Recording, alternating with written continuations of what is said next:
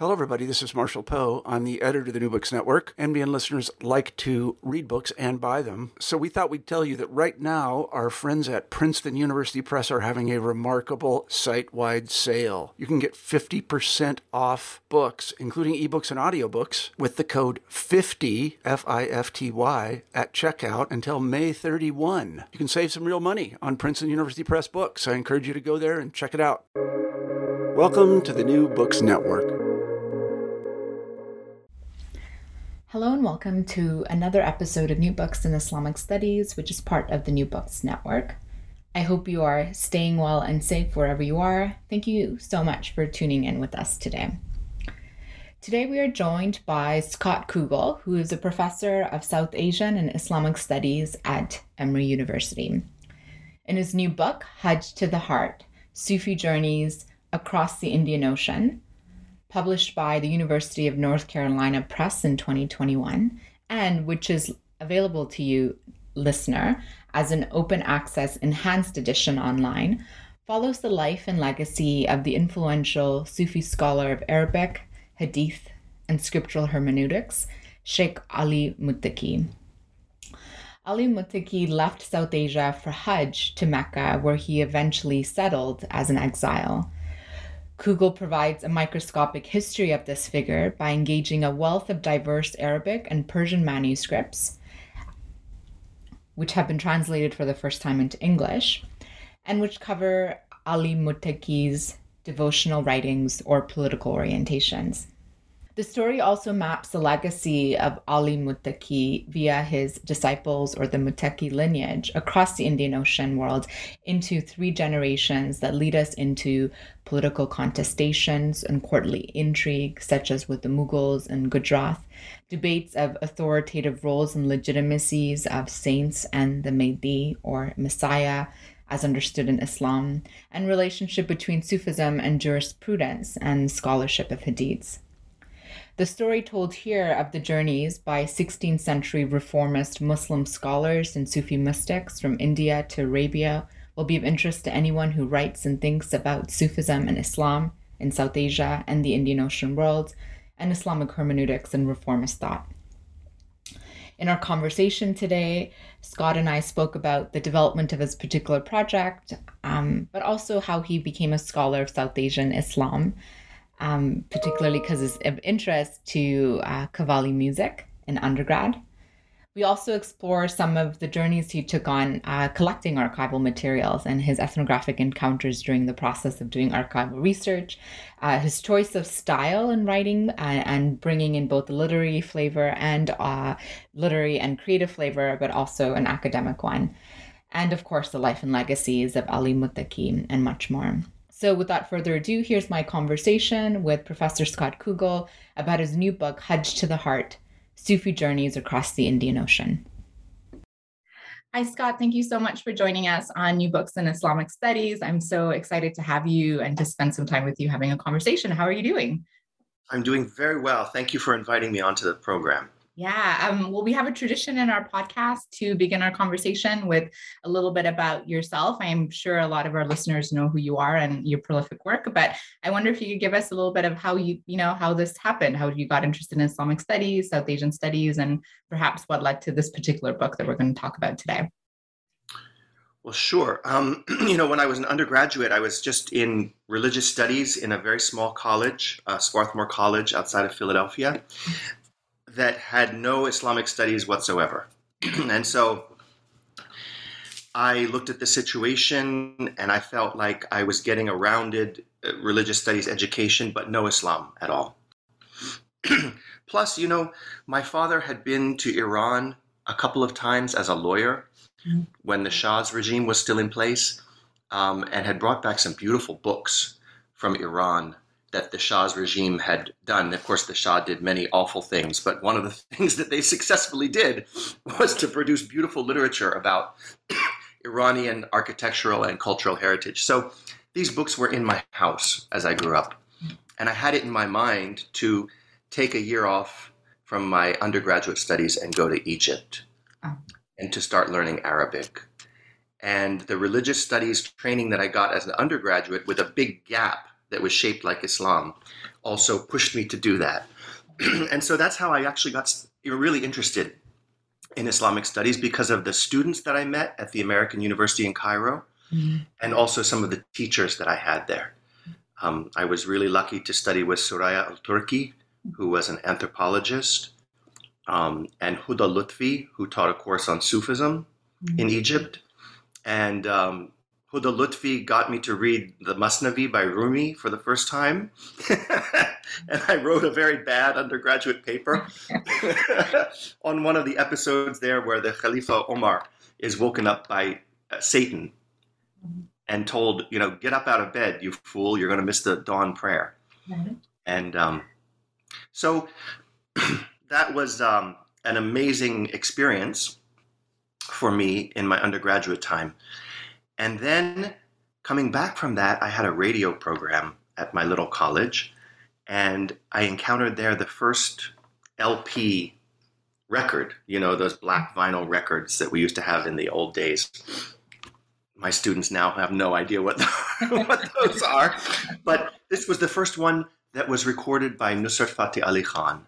Wow. And um, yeah, and spread on the WOMAD label for those of you who remember world music when it first hit the markets.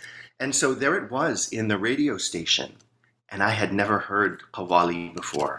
And I put it on the record player, and this voice, you know, powerful voice, and the percussion uh, just filled up the radio station and also filled up my heart. And I thought, what is this music about? You know, I didn't know Punjabi, I didn't know Persian, I didn't know Urdu, I didn't know where this music was coming from, but I knew I had to figure it out. So that's what kind of propelled me toward South Asian Islam. Mm. Was the voice of Nusrat Fateh Ali Khan. Wow. And I'm sure there are many people out there listening, you know, who also had that as a kind of first experience or a, I won't say an initiatory experience, but a kind of uh, sparking a flame of enthusiasm and love for South Asian Islam through his voice, or the voice of the Sabri brothers, or Abida Parveen, or you know other great artists of that genre. So um, yeah, that's amazing. That's, that's definitely insightful. That it's like these little moments in life that let you this way. I, I have to admit, I stole the record from the from the radio station. I, I, put it under my coat and I just walked out with it because I thought I have to listen to this more. Right, right. And I took it to my dorm room and I think I played it for three days continuously wow. Wow. until my roommates and the people down the hall came to me and said, You need to turn that record player off. That's amazing. so then I, I, learned to control my interests a little bit and focus them, and it took me to graduate school, and uh, I ended up writing books like this Hajj to the Heart that just came out. So yeah, that's amazing. I wonder if you could talk a little bit about. Um, I mean, we're going to get into so much of the aspects of this book, but I'm just really intrigued by the archives and I'm, you know, and you list them in the book, but I'm like, how did you find these sources? What was the journey like for you um, as a scholar tracking these sources down? There's some moments in the book where you talk about encountering the folks, the lived experience, but it seems a lot of it was archival, like you had this relationship with text. And so what was that like? So the archival work for this was done when I was a little bit young, I have to admit. Um, I did it in my late 20s. And it was actually, most of it was done for my dissertation. Oh, and it just never, never got published. Oh. So uh, it was been sitting around for a very long time uh, before I revisited it mm. and reworked it mm. um, and added a lot of the uh, visual materials and also the audio recordings mm. based on my lived experience um, traveling and recording music over the, the decades that this research, the archival textual research, had basically just sat there on the shelf. Mm-hmm. So uh, that is to say, I did it when I had much more energy to travel, and it took a lot of stamina. You know, this was traveling by train. I didn't have money to fly from Hyderabad, where I was based in the Deccan, to the various archives in Calcutta, where the Asiatic Society is, to Patna, where the Khuda Bakhsh Library is, a fantastic library. If anybody um, is able to get to Patna, that is one of the richest libraries for Arabic, Persian literature, manuscript, handwritten books. Um, in Patna, which is not a city that many people go to, you know, the, the capital city of Bihar, which people think of as, oh my God, that's the backward, most impoverished, um, civil war ridden uh, province in India. But this library is extraordinary. Mm.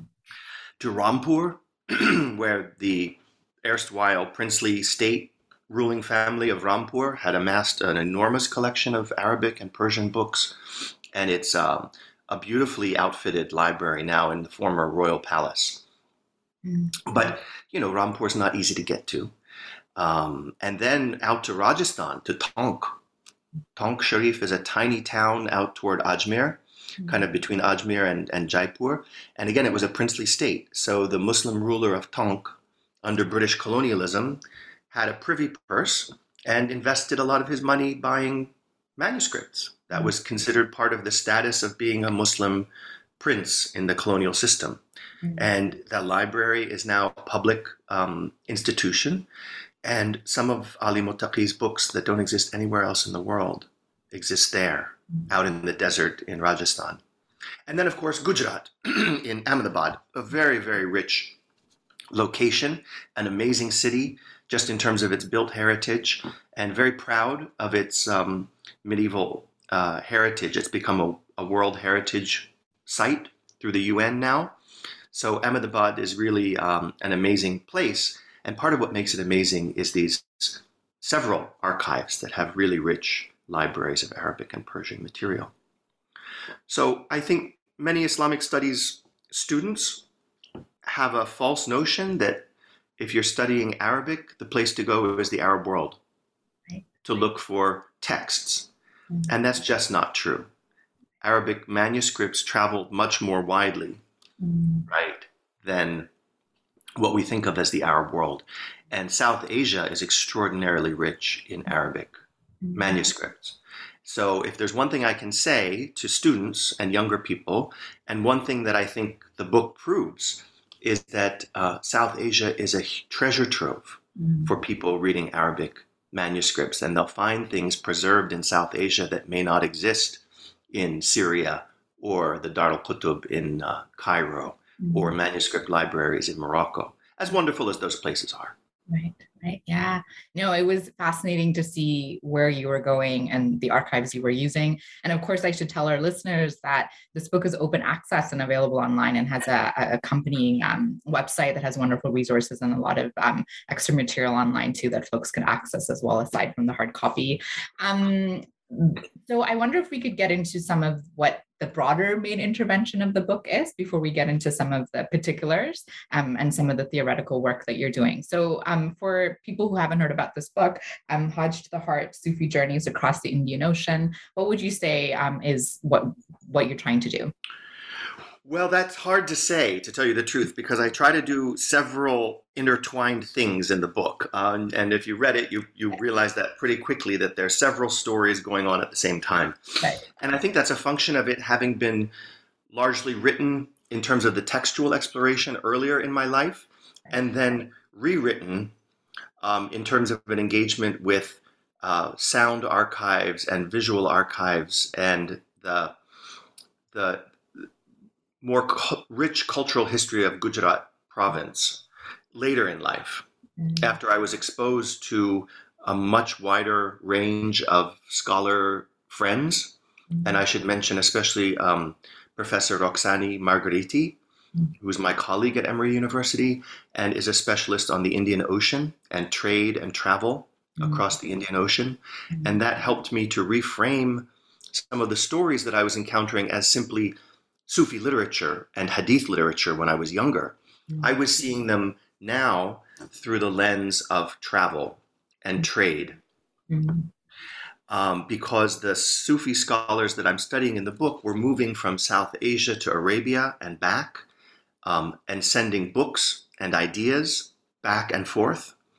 And so it's that idea of the conceptual boundary that we have that South Asia ends with the landmass of India, Pakistan, Bangladesh, and that Arabia is somehow a different landmass and a different cultural zone, that that is just not true Right. for the pre-modern, pre-colonial period. Mm. And it's a function of colonialism that these connections that were so intimate and rich in the past get severed, Mm.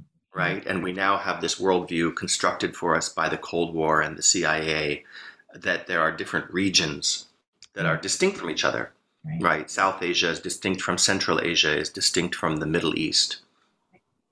Yeah. So that's the kind of um, larger question that I was trying to address by exploring this largely 16th century archive of Sufi texts that were generated as people were moving back and forth between largely Gujarat and the Deccan and Arabia. Mhm.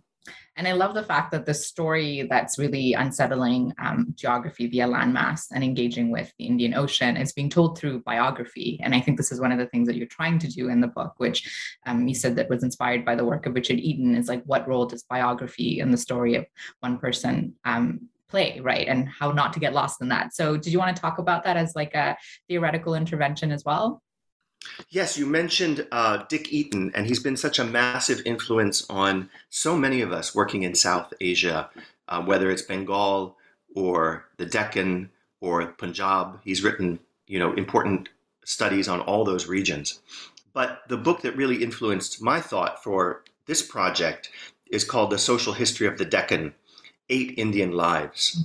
And what he does is he takes about uh, 450 years of the history of the Deccan, looking at politics, religion, culture, um, caste, and ethnic group, and dividing up that 450 years into slices. And each slice is investigated through the life of a person that lived and lived an influential life at that time, including Sufi masters, um, Hazrat Gesu Daraz, the great Chishti, who's buried in the Deccan in Gulbarga, um, a, a bandit in the Andhra countryside, um, just a whole range of characters, Hindu, Muslim, of different castes and different classes. And so he tries to really do an expansive social history, including religious history, of this very varied region that we call the Deccan, south central India, by looking at biographies of discrete individuals. Mm. And his challenge in that book is how do you use the life of a person to connect to much larger issues Right, right. and connect a kind of macro history to the micro history of an individual life. Mm. And so I use that as a model. Mm. And the lives that I'm really exploring are three in particular. Of course, there are many people mentioned in the book, but it's really Ali Muttaqi, who was a hadith scholar and also a Sufi master from Burhanpur, a little city in the Deccan, the northern Deccan, not well known anymore. It's nowadays in Maharashtra. Mm. And his student, um, Abdul Wahab Muttaqi, who was from Mandu, again, a not very well known city anymore, um, that was considered to be uh, a city in Malwa, right, which is now Madhya Pradesh, central India. And then there is uh, Abdul Haq Muhaddis Dehlavi, who most of your uh, listeners will recognize as one of the preeminent intellectual Sufi figures from uh, early modern South Asia. And Abdul Haq was a hadith scholar as well as a Sufi master and wrote books in many, many genres, some of which were well known, like um, his Akhbar al Akhyar, or which my teacher Bruce Lawrence translates as News of the Pious, Mm. which is a collection of biographies of great Sufis in and around South Asia that's still used by many people as a go to source. Um, but some of Abdul Haq's books have not been published. Um, many of them haven't, such as uh, one called Maraj al Bahrain, fi Jama, Bain Tariqain. So that would be the meeting of two seas um, in the union between the two paths. Mm. And the two paths he's talking about here, the tariqain, is the path of jurisprudence, fiqh, and the path of Sufism, tasawwuf. Mhm. And he's saying that fiqh and tasawwuf, law and mysticism, you could say, got separated Mm. as discrete um, discourses as particular ways of engaging Islam with their own uh, their own methods of scholarship and their own authorities. And he says it doesn't have to be this way, and it shouldn't be this way.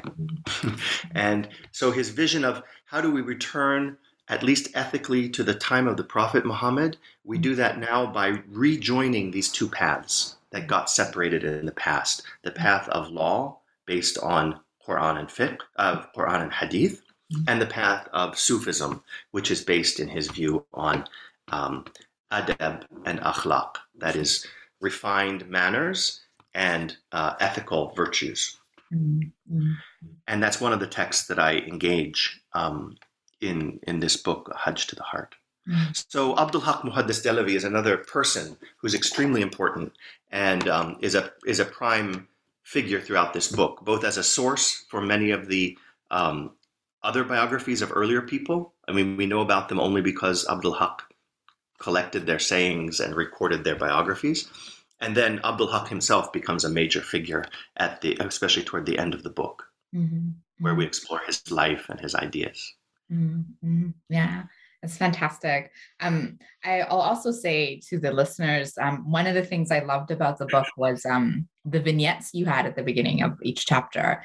Uh, no, I, I think it's fantastic. And I want to know, I mean, what inspired this? And it also really showcased, I mean, you have a creative side, but I mean, obviously there was a different style coming out here. And so, um, and do you want to say something about this? Well, I'm glad that you liked them. Did you not like them? Well, I, I, I, I really didn't know what to think about them, mm. um, even as I was doing them.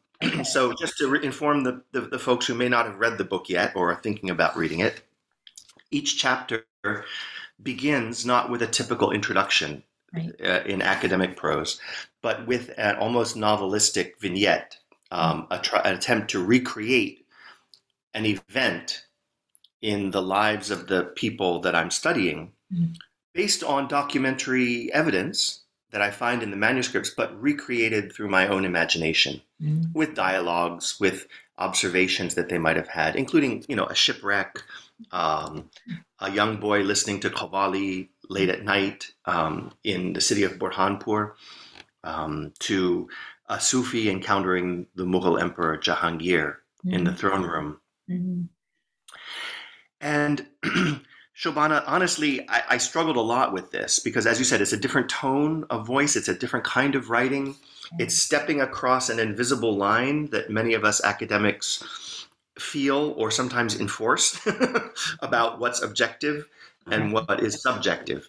And so for me, um, I guess I thought, hell, I've earned the right to be subjective right. for a little while. Right and I do it in carefully, you know, carefully circumscribed zones. Like the whole book is not subjective, only the introductory portion of each chapter. But it also gave me a chance to maybe exercise my pen in a slightly different way, as if I were writing a novel, as if I were living the lives of the characters rather than just writing about them from a distance. Yeah.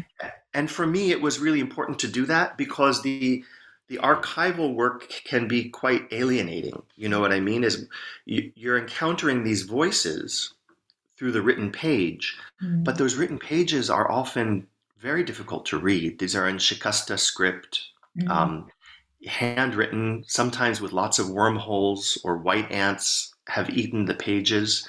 Mm. Very often, sentences are interrupted because the page is missing right. or broken, and you have to fill in from your own understanding what the manuscript is saying. And sometimes, uh, with especially with Ali Muttaqi's work, there is no second manuscript mm. to go to for reference or to fill in the gaps. Mm. So you're working with a single unique manuscript damaged. Mm. How do you, with objective authority, say, okay, this is what the text says, I'm going to make a translation of it? Mm-hmm.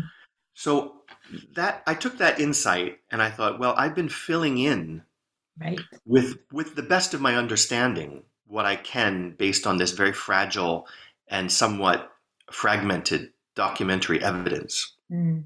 Mm. Why don't I just upfront that? Right. And say that a scholar can actually try to imagine what the what the life worlds of people back in the 1600s were Mm, like, mm, mm. and and write about it in that mode as if we were with them. Right, And I tried to make their voices fresh. right, right. So that's what those vignettes were about, and it was really hard.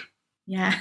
it really was, and until the point where I sent it to the publisher, Yeah. I wasn't sure whether those were going to stay in or get yanked out. Mm, And I thought, even if the publisher says, yeah, it's good, let's do it, I might yank them out mm, because I wasn't sure that, that it worked um, to make the scholarship accessible and vibrant in the present. But, you know, if you are reading it and enjoying it, then it worked. Yeah.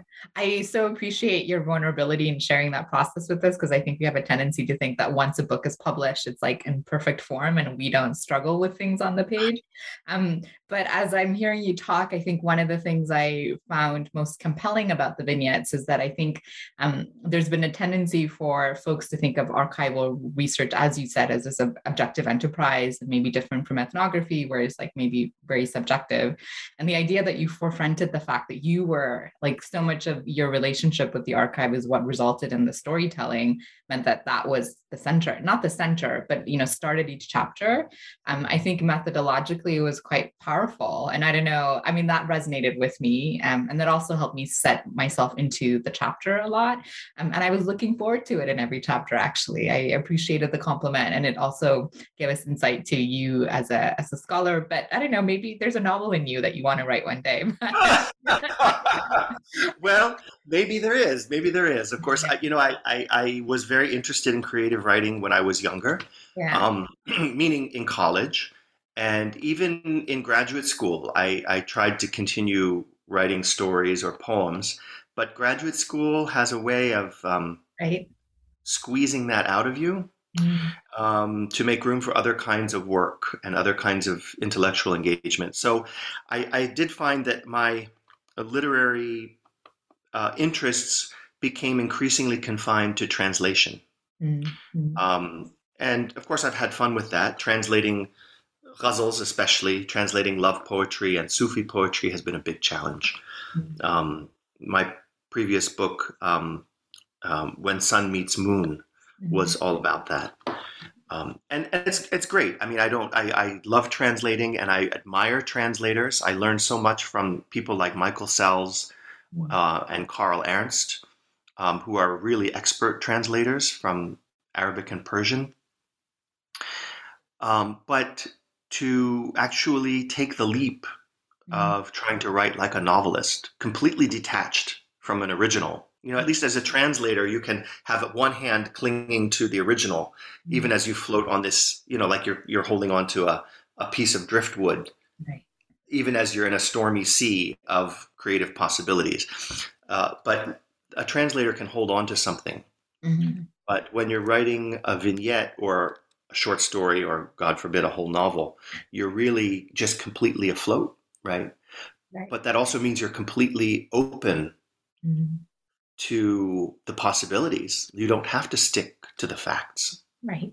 Right. right. So, in this book, it is it is a scholarly book. It is an academic book. So I, I didn't go completely adrift. Um, everything that I recreate in the vignettes is based on events that were reported by or about Abdul Haq Muhaddis Dehlavi. I just filled it in the details. Mm, yeah, I loved it, and I think it's quite it's inspiring, and I'm sure a lot of um, yeah, young scholars and grad students will be really compelled by that, and maybe that'll be um, inspiring for them as well. Um, Well, I wouldn't suggest that anybody do it for their first book. first book, yes, Um, Yeah. when going up for tenure and, and other things, there are, there are practical considerations and professional uh, decisions that have to get made. So you do have to prove yourself Mhm. in a in a more constrained manner Mm, to to get a professional position as a scholar. But once that's achieved, then then then there are new possibilities that open up for different kinds of writing. Mhm. Um, and if you're a textualist, like I was trained largely textually and historically, one of the big challenges that opened up for me was doing ethnography. right, right, That wasn't really part of my grad school training, but it's something that I encountered later on in life as I met people like Joyce Flueckiger, mm-hmm. um, who became my colleague here at Emory. She's recently retired. But she and I actually met in Hyderabad at the Henry mm-hmm. Institute when I was a grad student back in, I think, 1995. Um, and she's the first ethnographer that I ever met mm-hmm. um, who was working on a project. Um, although I should also say Kathy Ewing was one of my teachers at mm-hmm. Duke University, mm-hmm. and she is certainly an ethnographer. Um, worked in Pakistan, um, doing some amazing work among Qalandars and sort of antinomian Sufi characters, whom she met on the street. Mm. But when I was studying with Kathy Ewing, I never imagined that I would do that kind of work mm. mm-hmm. in ethnography.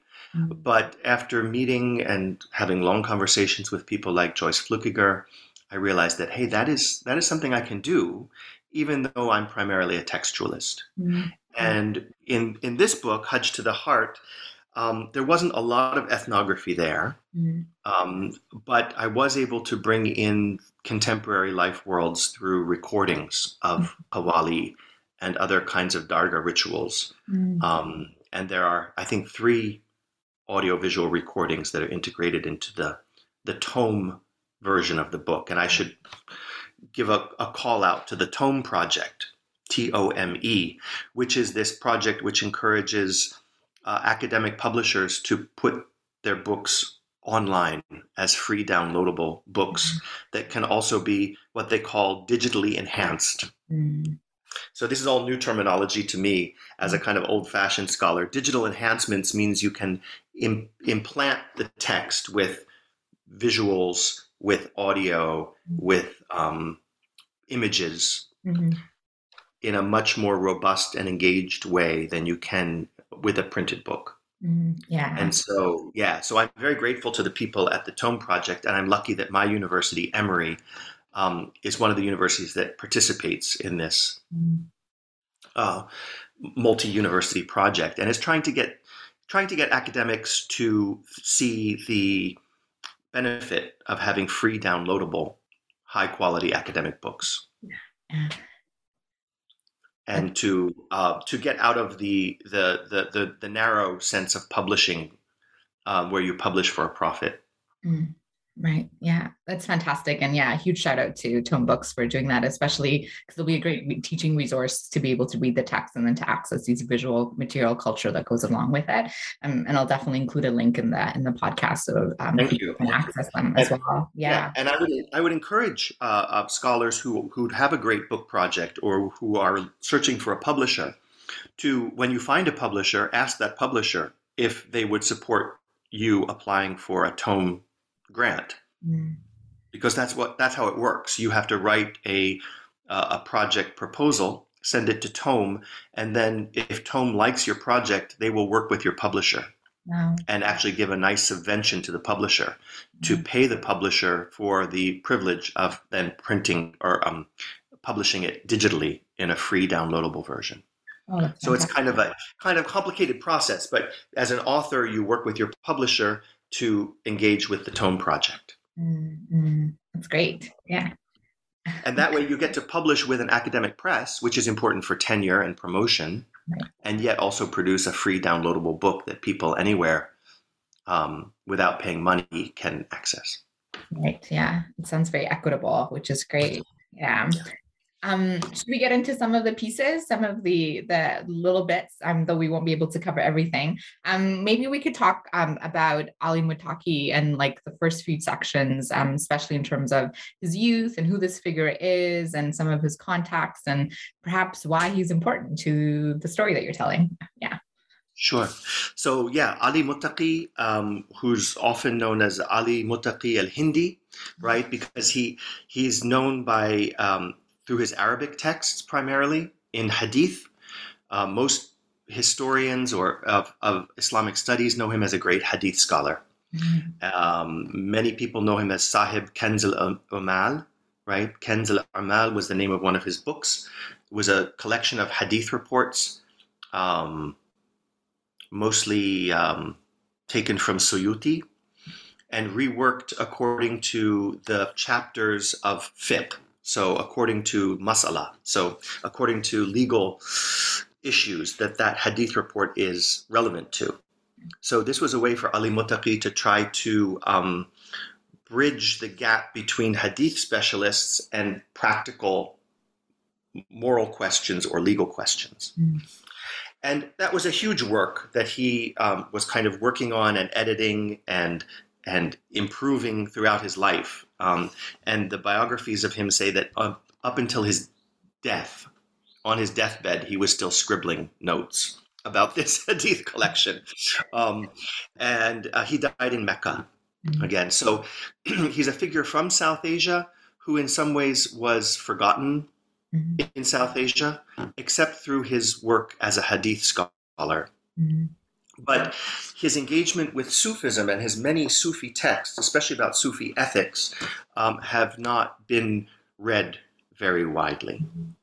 And I found him really interesting because he prefigured much of the reform minded Sufism, reformed with a deeper engagement to hadith, that we modern folks identify with the Deobandi movement. Right, right.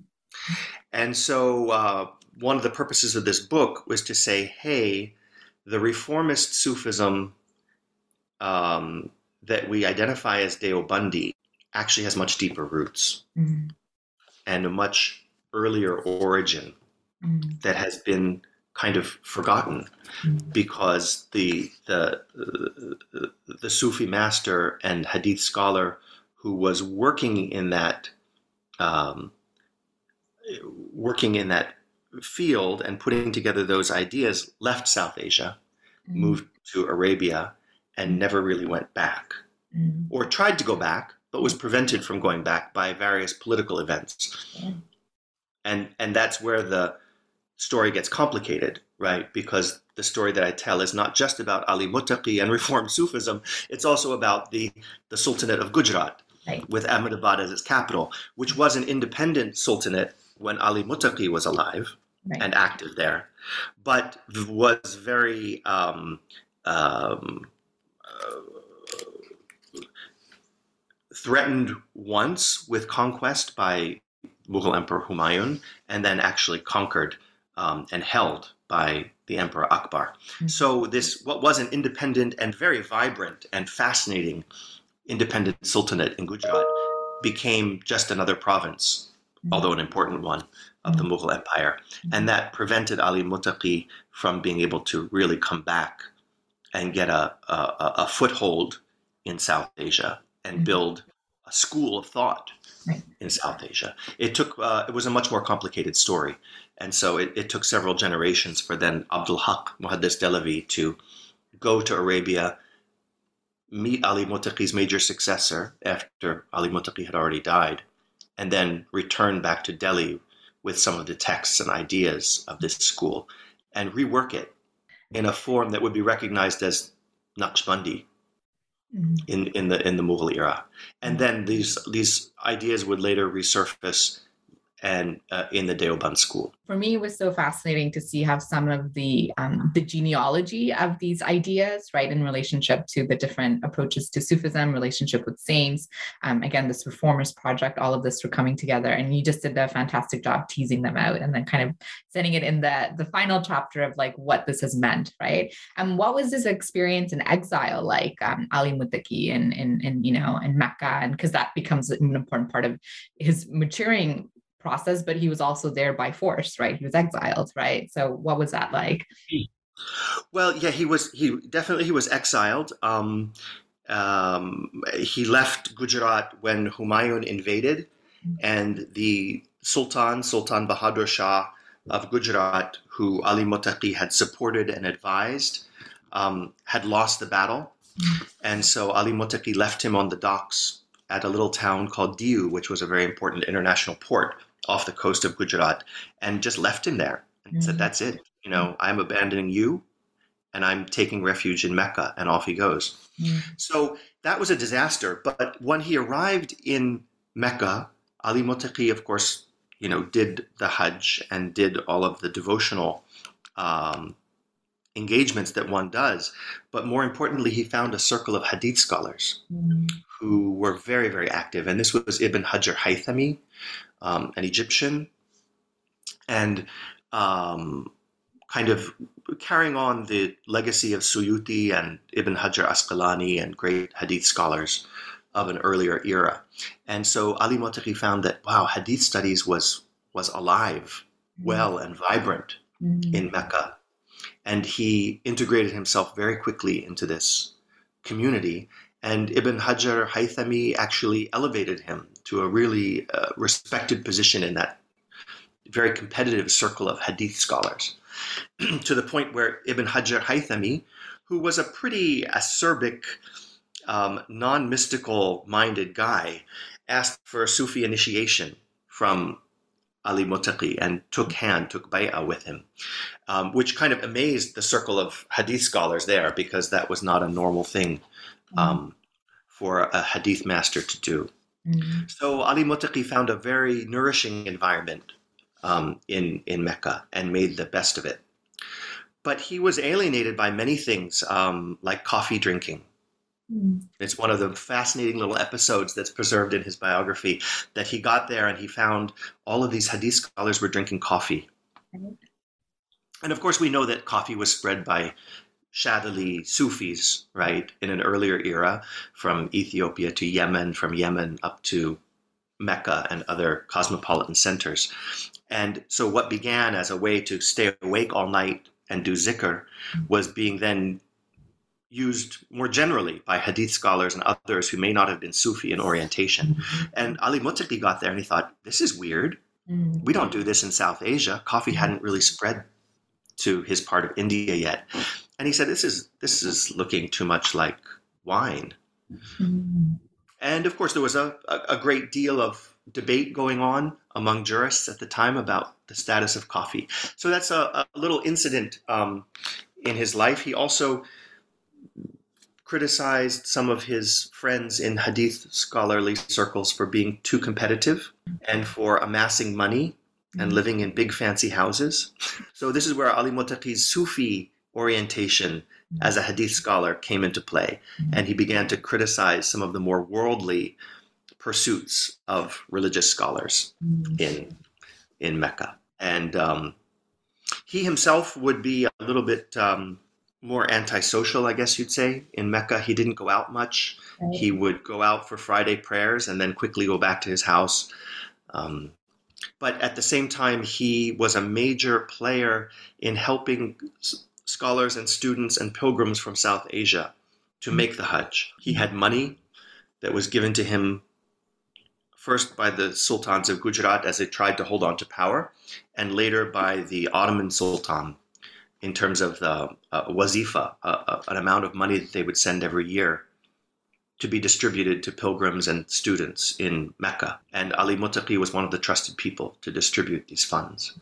So he had an enormous amount of money at his disposal, which he didn't use for himself. He's a very fascinating person, like very just, you know, lots of curiosities, lots of interesting tendencies. How did all of these experiences really inform the way that he taught about thought about Sufism? Like um, I know in in chap the Satchels three and four, you really get into some of his like ideological leanings in terms of responses to some of the movements that are coming up, issues of like the Mahdi, issues of you know sainthood, and so obviously we won't be able to cover all of this stuff. But are there you know a couple of um, points that you'd want um, our listeners to know in terms of what where he was, um, you know, what his approach to Sufism is? You know, maybe that's a one way to think Mhm. about it.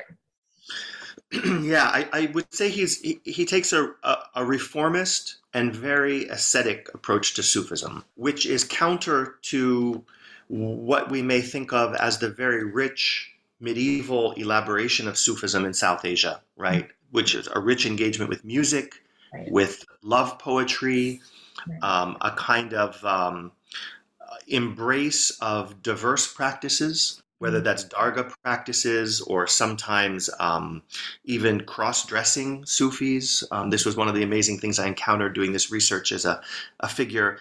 I talk about him very briefly in the book, but he's amazing.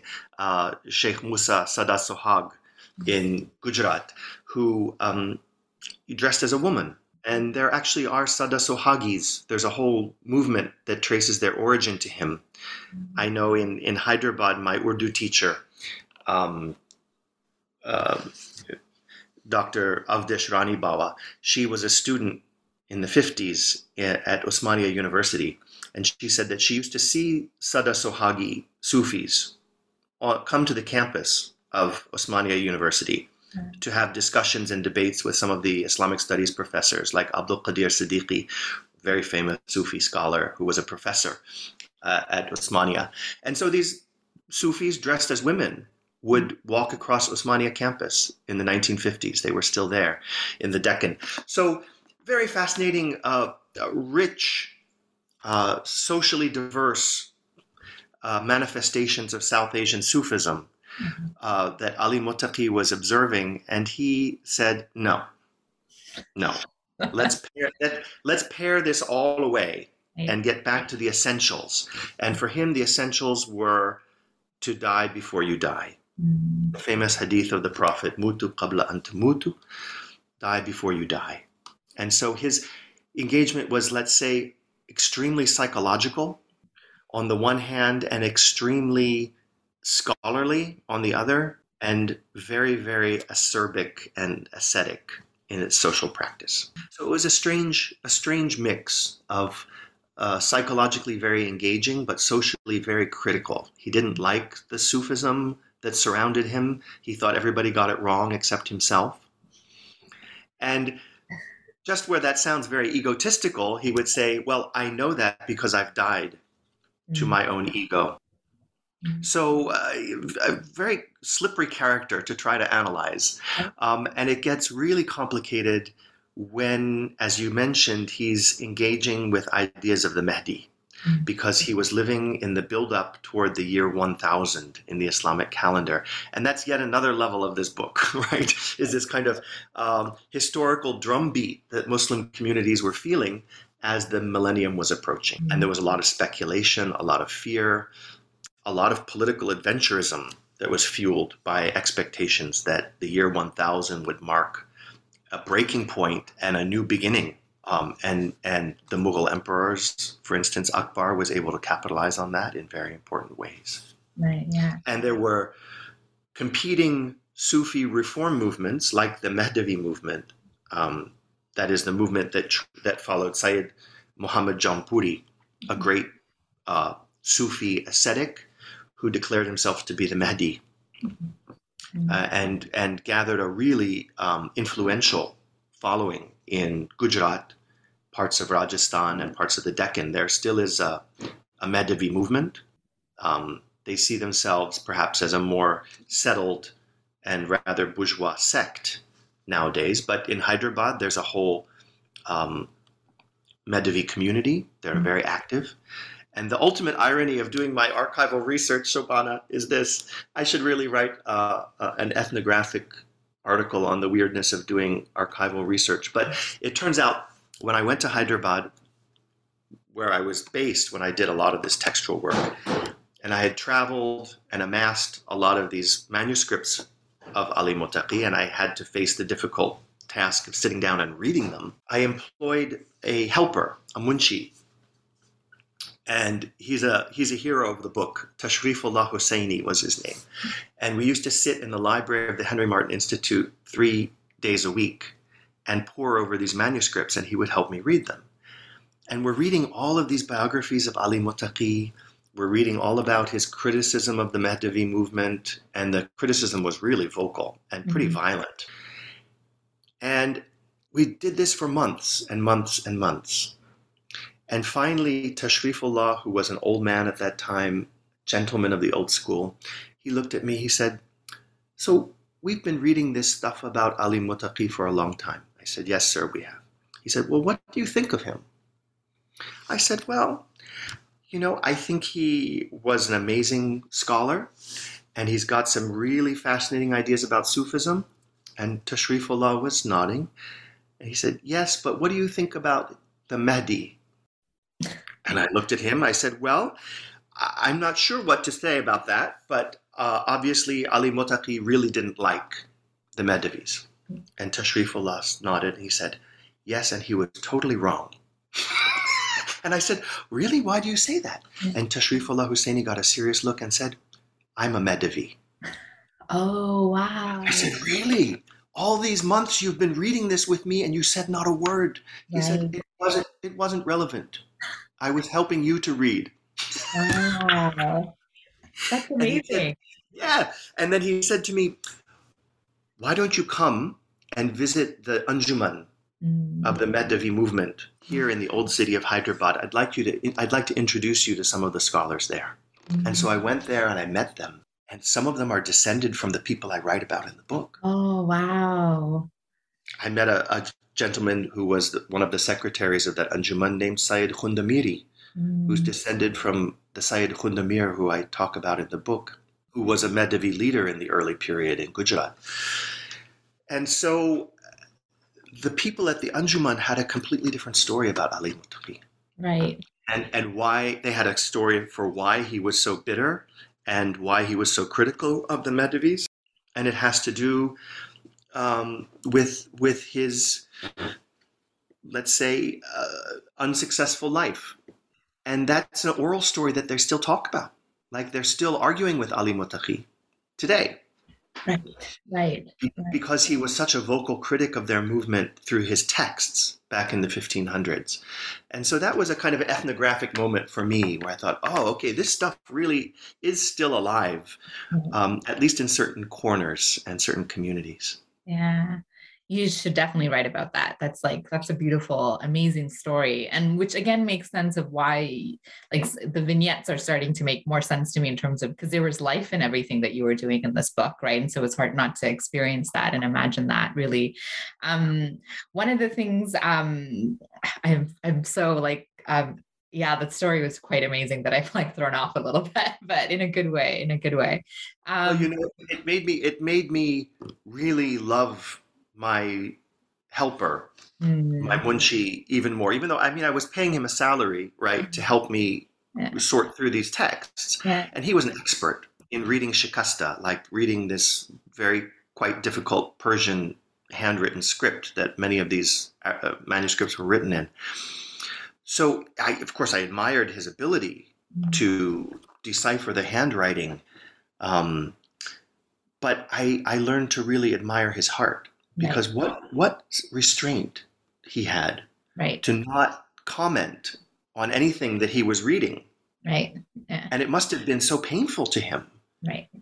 as a follower of Sayyid Muhammad Jaunpuri to be reading all of these criticisms of his revered leader he said not a word Right. and I just thought wow what adab really um, and that may became a major theme of the book actually Right. Right.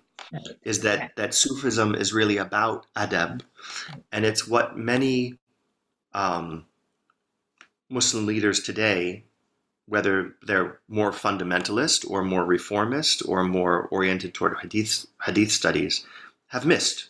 Mm. Is that there's a kind of inner refinement that we call adab, which is required when one wants to step forward as a more scriptural or legal authority in Islamic communities. And Ali Muttaqi's work really highlights that that adab is important. And I saw it personified right. in my munshi, right.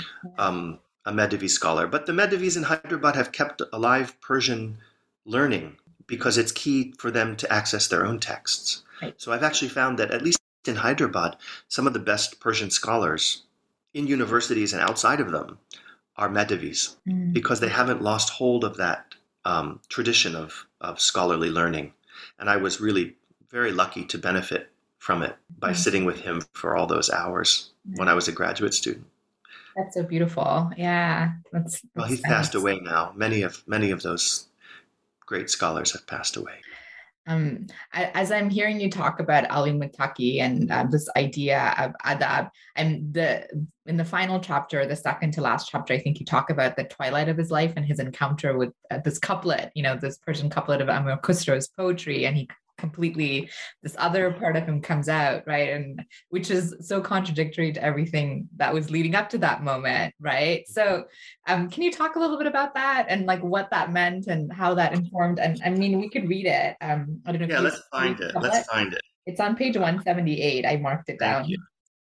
It's a weird moment. Um, yeah, so this was a time um, at the end of Ali Muttaqi's life. He was getting old. Um, and he was also subject to various illnesses. Um, there was a time when people really thought he was dead, or you know, on his dying breaths, and um, then he came back. Um, and when people expressed amazement, he said, "Well, why should it be amazing? I died to myself a long time ago." so that was his response to this. People were just stunned that he was still alive.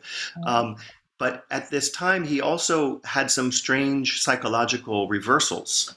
I guess you could call them Shobhana. I mean, he things that he criticized his whole life. He suddenly started to experience himself. Um, at one point, he claimed to be the Mahdi after he'd spent his whole life fighting against the Mahdi movement back in Gujarat. Um, and then he quickly came to his senses and told everybody that was just a subjective experience. I didn't mean it. Right. Um, and we're left as modern readers to think, what was going on? Right, right. And I struggle a little bit to try to make sense of it. Um, and I had to really return to Freud and Mhm. psychoanalysis and think, well, what does it mean to have the return of the repressed?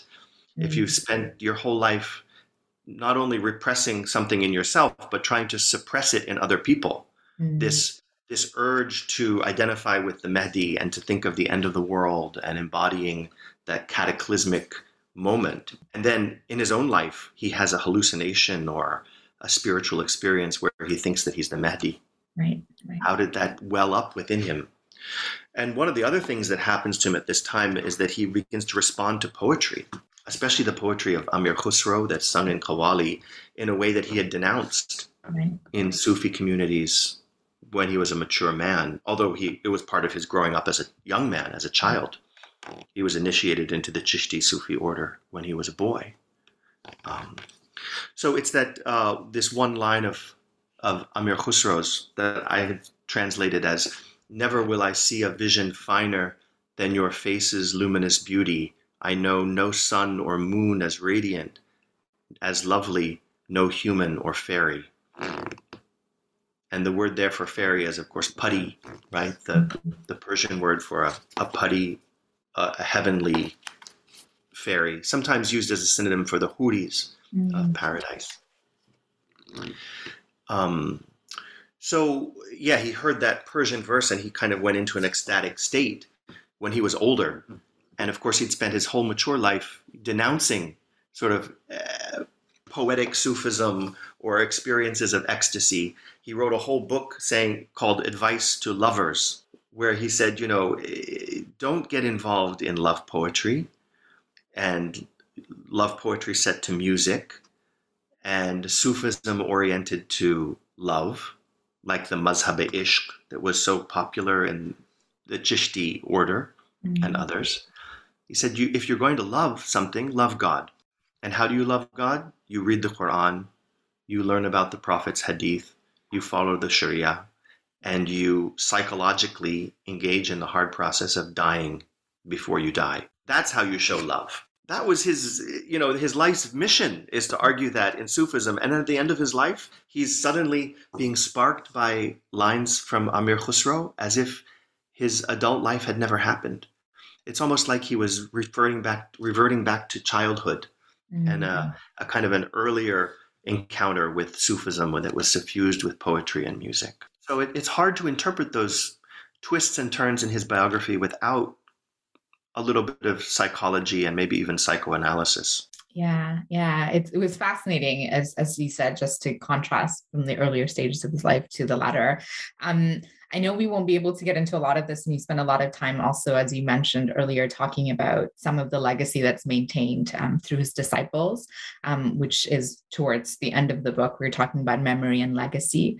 Um, so, what are some of the ways, I guess, um, you know, you'd want listeners to know about how um, some of his disciples maintained his memory or his legacy, or picked up his work and really brought it back to South Asia and informed some of the political and social context there, or tried to at least. Yeah, tried to and had to transform it in significant ways for it to um, survive in a Mughal South Asian context. Yeah. His his major disciple Abdul Wahab Muttaqi um, was a South Asian Sufi who came to Arabia to do the Hajj and met Ali Muttaqi and settled there. And he so imbibed the teachings of Ali Muttaqi that he really became Ali Muttaqi. Uh, it's a, it, his life is very boring, and there's not much to say about him right. because he he simply disappeared mm-hmm. into his sheikh. In Sufism, we call that fana fi sheikh. Um, it's an important stage of Sufism in Sufi training is the idea of trying to submerge yourself in the personality of your sheikh. He did it so well that he disappeared entirely, which I don't think is the purpose in, in Sufism, but that's how he interpreted it. And he spent his whole life writing down things that Ali Muttaqi said mm-hmm. and acted as his scribe and um, preserved his teachings and passed them on to a later generation, but didn't do anything very exciting himself. He tried to go back to Gujarat once um, and was uh, attacked, was uh, almost assassinated. He had to climb over the wall of the compound of his house and escape. And he went back to Arabia and just said, okay, South Asia, forget it. I will preserve the textual and Sufi legacy of my teacher, and those who want to come to Arabia and take it, I'll give it to them. So that was that was his life. Um, and then Abdul Haq, Muhaddis Dehlavi came to Arabia and studied with Abdul Wahab Muttaqi, learned the teachings of Ali Muttaqi, and then he was a younger man and in many ways much more creative and energetic than Abdul Wahab Muttaqi. And so he kept his own personality and took these teachings back to South Asia, where he settled in Delhi and he built a madrasa, he built a khanqa, he spread Sufi teachings, he also spread hadith uh, reports. And most historians of Islam in South Asia, I mean, the big names like K.A. Nizami and um, um, S.A.A. Rizvi, right, the people who, who wrote the history of Sufism in South Asia, they always talk about Abdul Haq Muhaddis Dehlavi. Mm-hmm. And many people cite him as the reviver of Hadith studies in South Asia. Mm-hmm. The idea being that traditionally Hanafi jurists in South Asia didn't study hadith mm-hmm. reports very much. The Hanafi school in the medieval period didn't focus on hadith reports. Mm-hmm. And so it took somebody like Sheikh Abdul Haq Muhaddis Dehlavi to bring hadith studies back to South Asia from the circles that he found operating in and around Mecca and to really start teaching hadith in a creative, energetic, and devotional way, infused with Sufism, by the way, mm-hmm. in Delhi.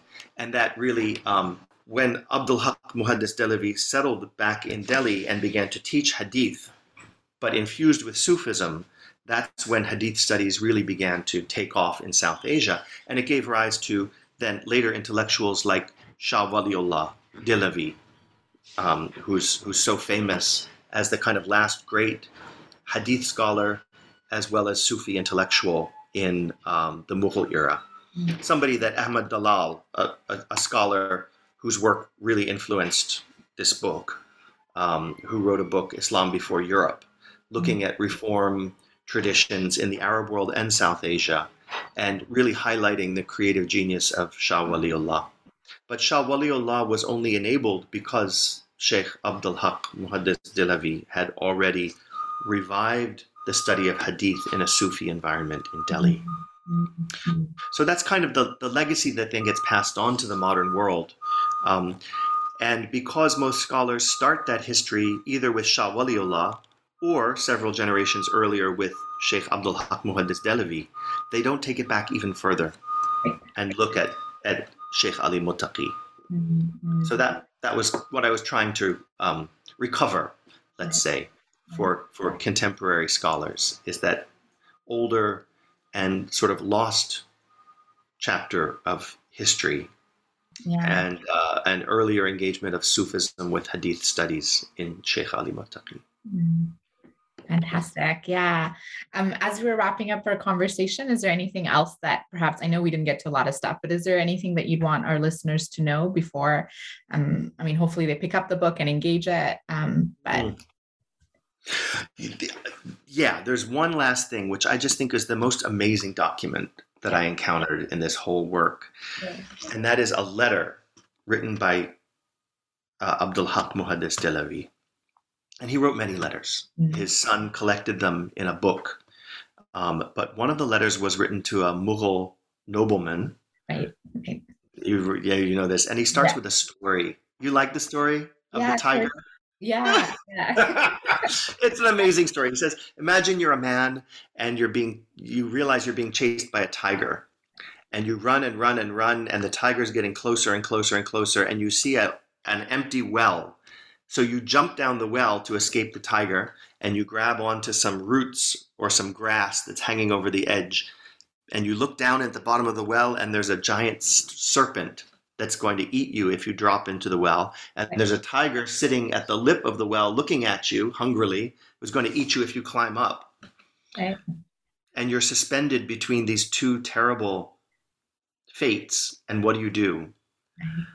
And he goes on and he makes this beautiful allegorical story about our human condition um, and, and why Sufism is important Right. right? Because for, for Sheikh Abdul Haq, Sufism is the solution to Mhm. this conundrum. And it, goes on. There are there's bees, there are mice.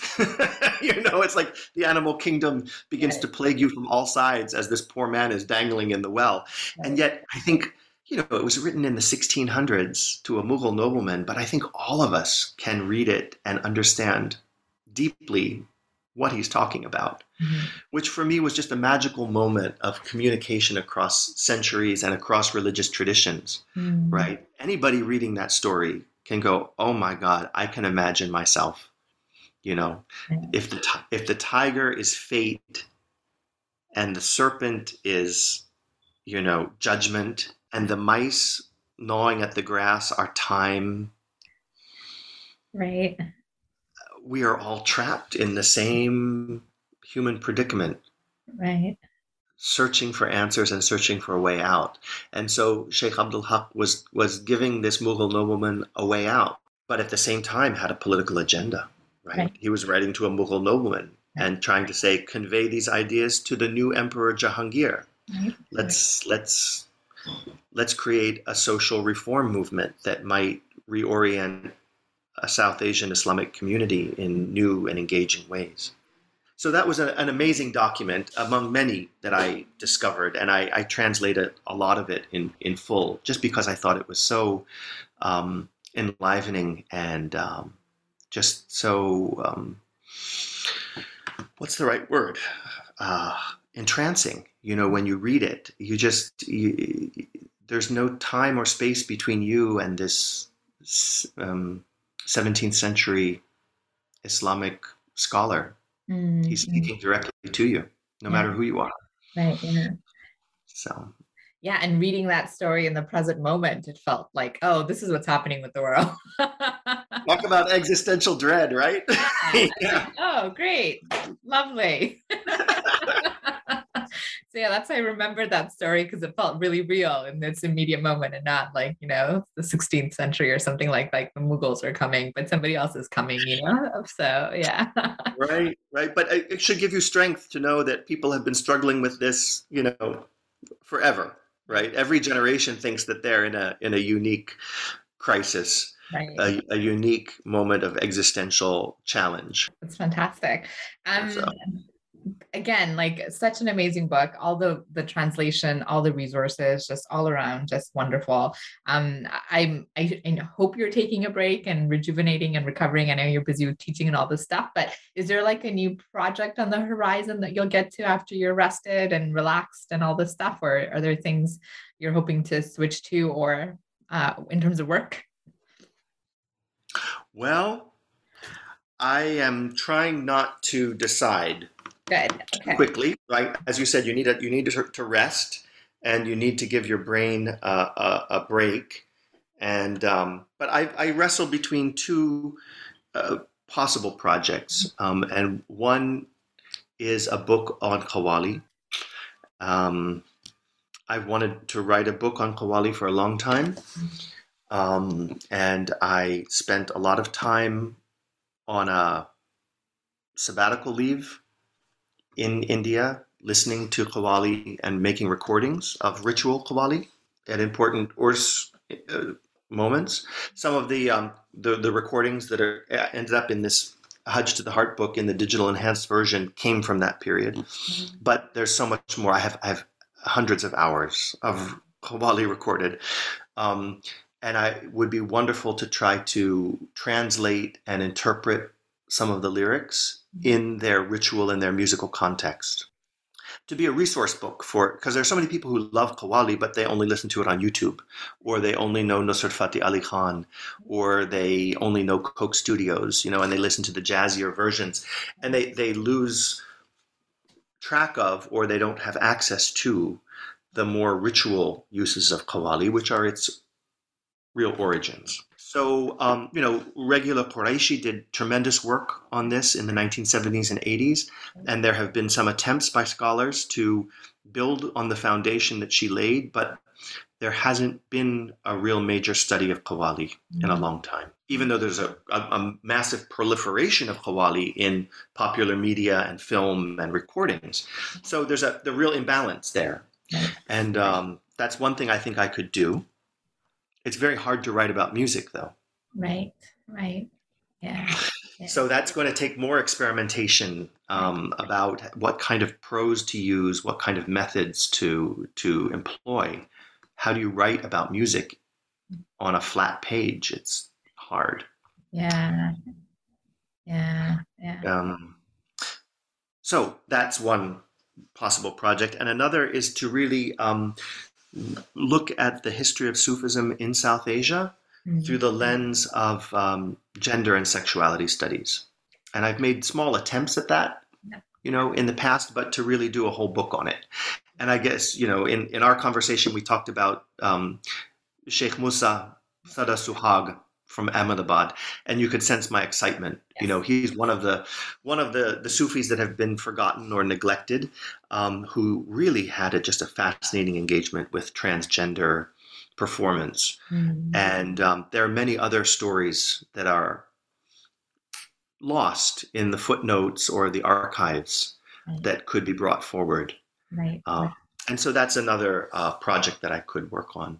Oh wow! I want you to do both of them very soon.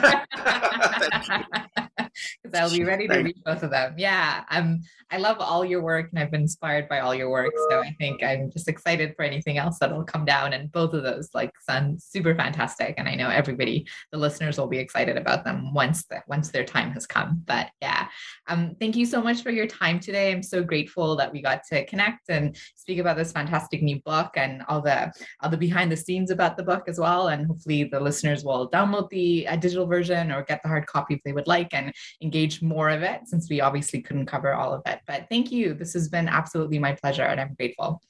Thank you so much for the opportunity to speak. And that was my conversation with Scott Kugle about his fantastic new book, Hajj to the Heart Sufi Journeys Across the Indian Ocean. I hope you will download the open access book available online, um, which is linked with this podcast right up. But thank you so much for joining us, and I hope you'll join us again next time. Until then, stay well and take good care.